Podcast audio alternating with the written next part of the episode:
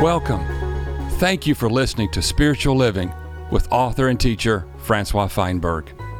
May the message you're about to hear earnestly touch your heart, and may it encourage you in your ongoing love of God the Father, your enjoyment of the Lord Jesus Christ, and your fellowship in both the Holy Spirit and the body of Christ.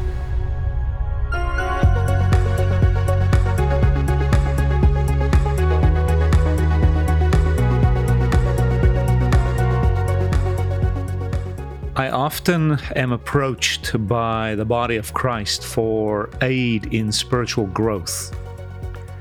A lot of younger believers in the Lord would ask me, What can I read? What can I do? Where can I go? How can I serve?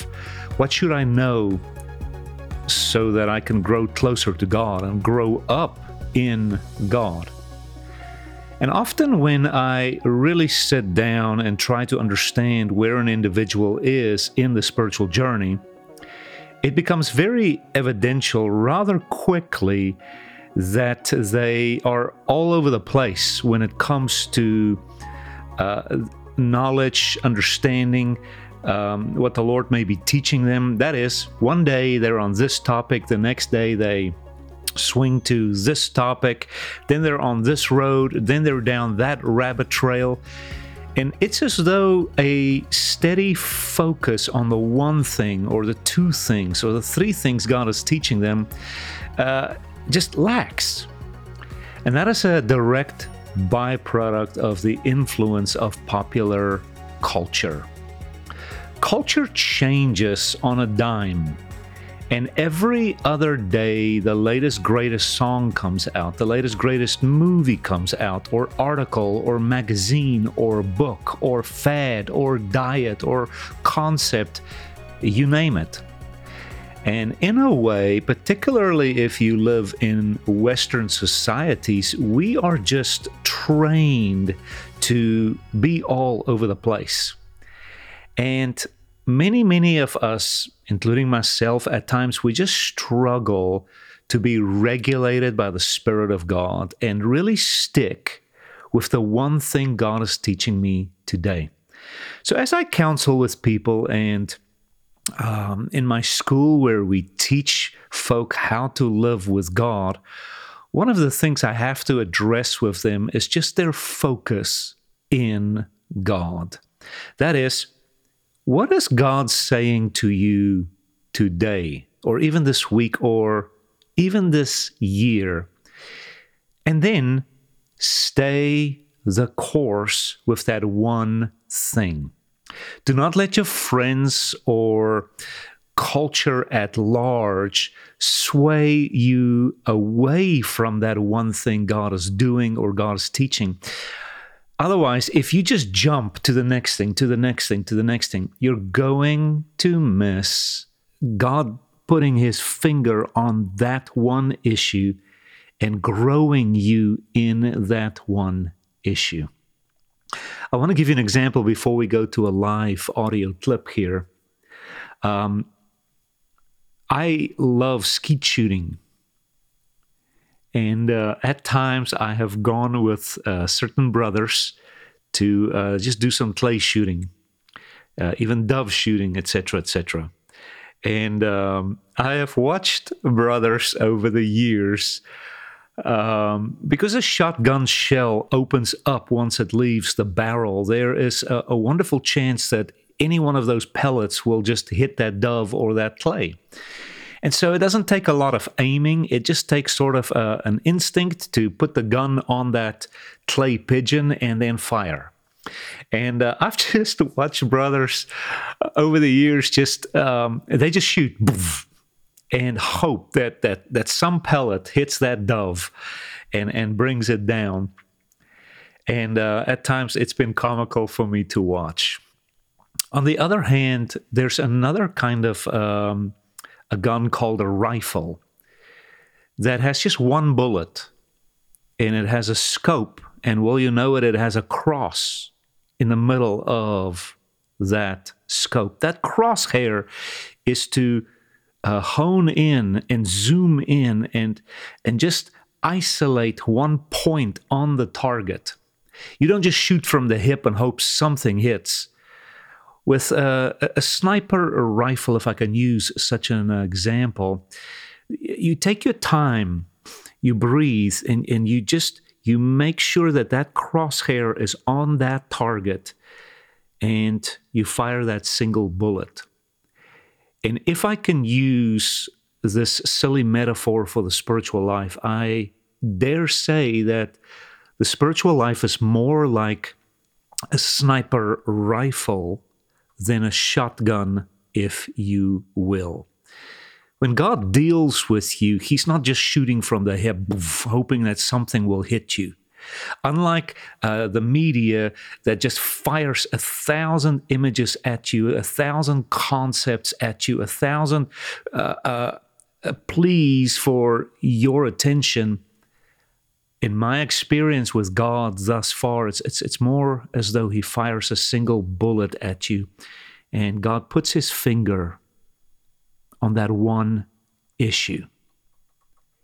And yes, He wants to address that one issue. And I want to encourage you that if you are just all over the place all of the time, to just stop and say, Father, Holy Spirit, what are you doing in this moment and how can I cooperate with you? And I do believe the Spirit will guide you into all of the truth. He'll guide you into all of the realities regarding that one thing. This is really a message of focus.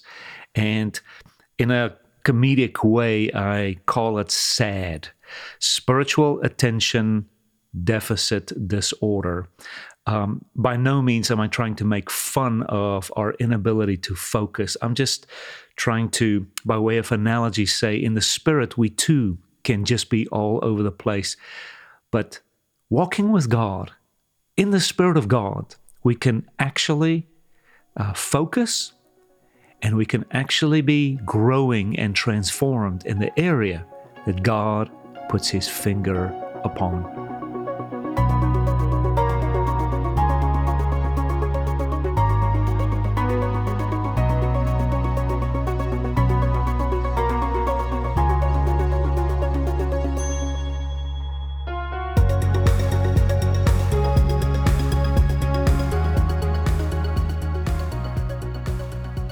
Not succumb to sad, because it is really sad. Spiritual attention deficit disorder. That's a sad state of affairs right there. Spiritual attention deficit disorder is my own phrase I came up with because I have spiritual attention deficit disorder. God deals with me regarding a certain issue. But then, tomorrow, like a squirrel, squirrel, not, not, I get all flustered and I see that God is doing something in you, so I just assume He must do that also now in me. So I leave what God authentically, genuinely, organically is doing, and now I take up the book that you're reading. I, I go to the conference you're doing. God didn't send me there, God didn't lead me there. God is not wanting to teach me that lesson at this time, but here's what I do. I just think that whatever everybody else is learning, it must be mine. And so I have to read this book, get this CD, listen to the song, and I watch Christians burn out by being, in a way, schizophrenic spiritual schizophrenia in a way. They cannot just go at the pace of God. They cannot just keep listening to the lesson, the truth, the dealings of God to me personally. No, they've got to sort of get the latest, greatest book, go to the latest, greatest church, try to get the latest, greatest conference, latest, greatest website, latest, greatest preacher. And I watch people, they get bored with this preacher, next preacher, get bored with this book, next book. I, I got to get this devotional, I got to get this book.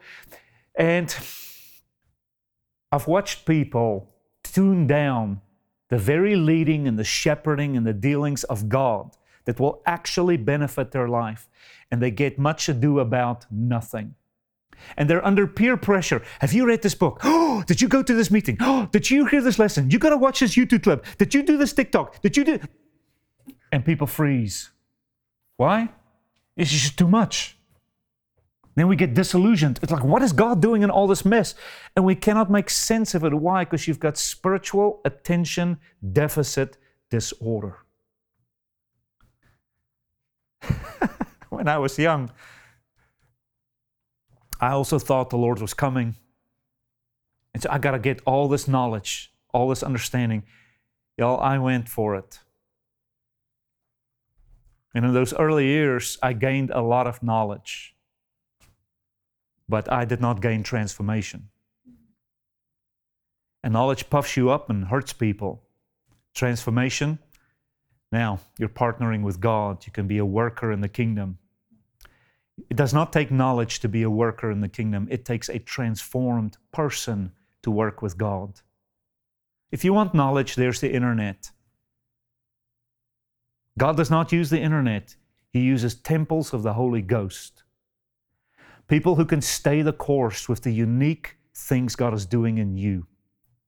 So, do we read other people's books? Yes. But you read them in the timing of God, in the leading of God. Beloved, half of the books in my library are from people who give them to me. You should read this. And I know I should read this. It's a lesson I need to learn. But at that moment, God is not teaching me this lesson. He's crucifying me in another department. He's raising me up and refining me in another department. So when people give me a book, I take it, I'm thankful, and I put it on my shelf. And beloved, every now and again I sit before the Lord and the Lord just say, pick up this book or, or listen to this message or you get what I'm saying? You do only what God is telling you and don't succumb to peer pressure. You will grow quicker, faster, and you will be a transformed person before you can blink. But just collect books and, and, and be within the, the, the fad of modern Christianity. Do this, do this, go there, go there, don't. Uh, you're going to absolutely be as confused as a chameleon in a box of M&Ms.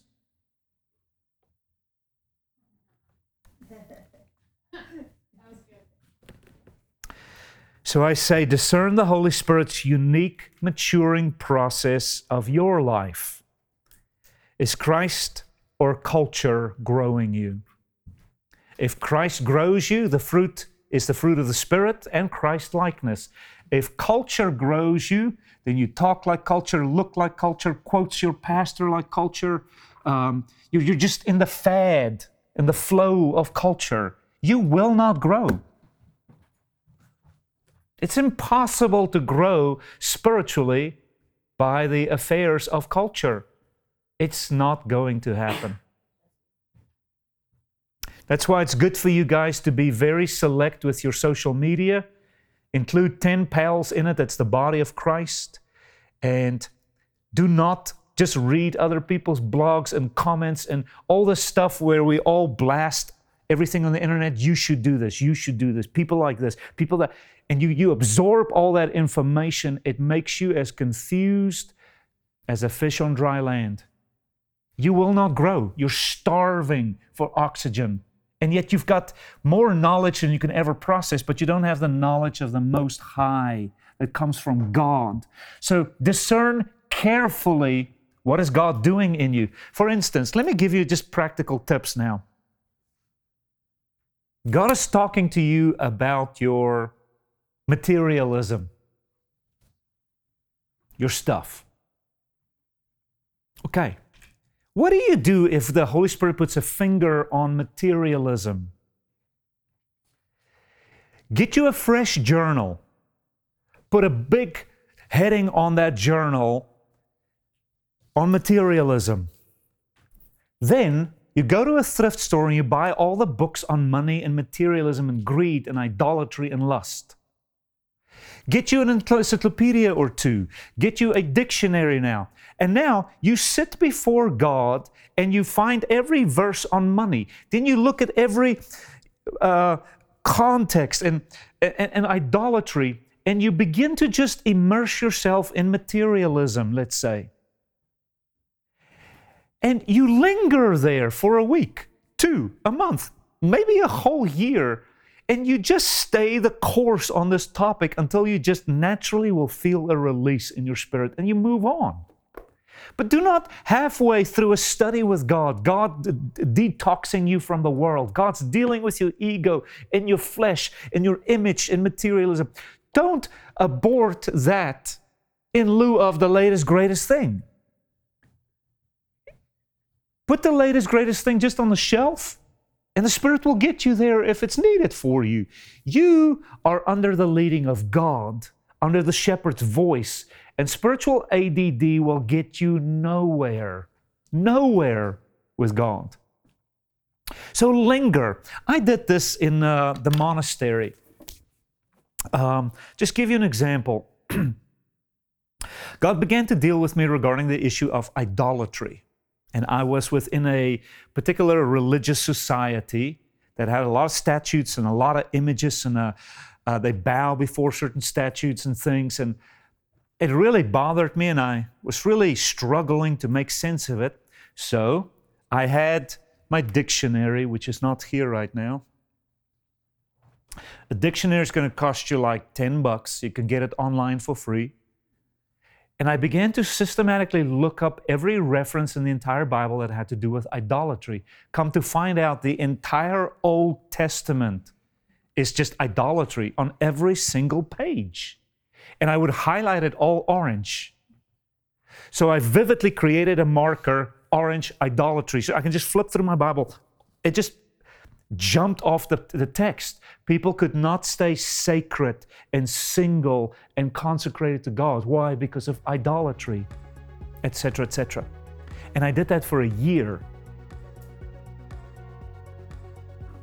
So that was God's dealing with me, decluttering my life. Stay with the teaching of God however long. Get now all the documentary flicks on that topic. Get biographies and read now a biography on somebody that overcame. Now you listen to a podcast, not just shooting from the hip. Strategically find a message or a series of sermons or proper books and commentaries on that topic and dig in. You will actually grow with such an approach.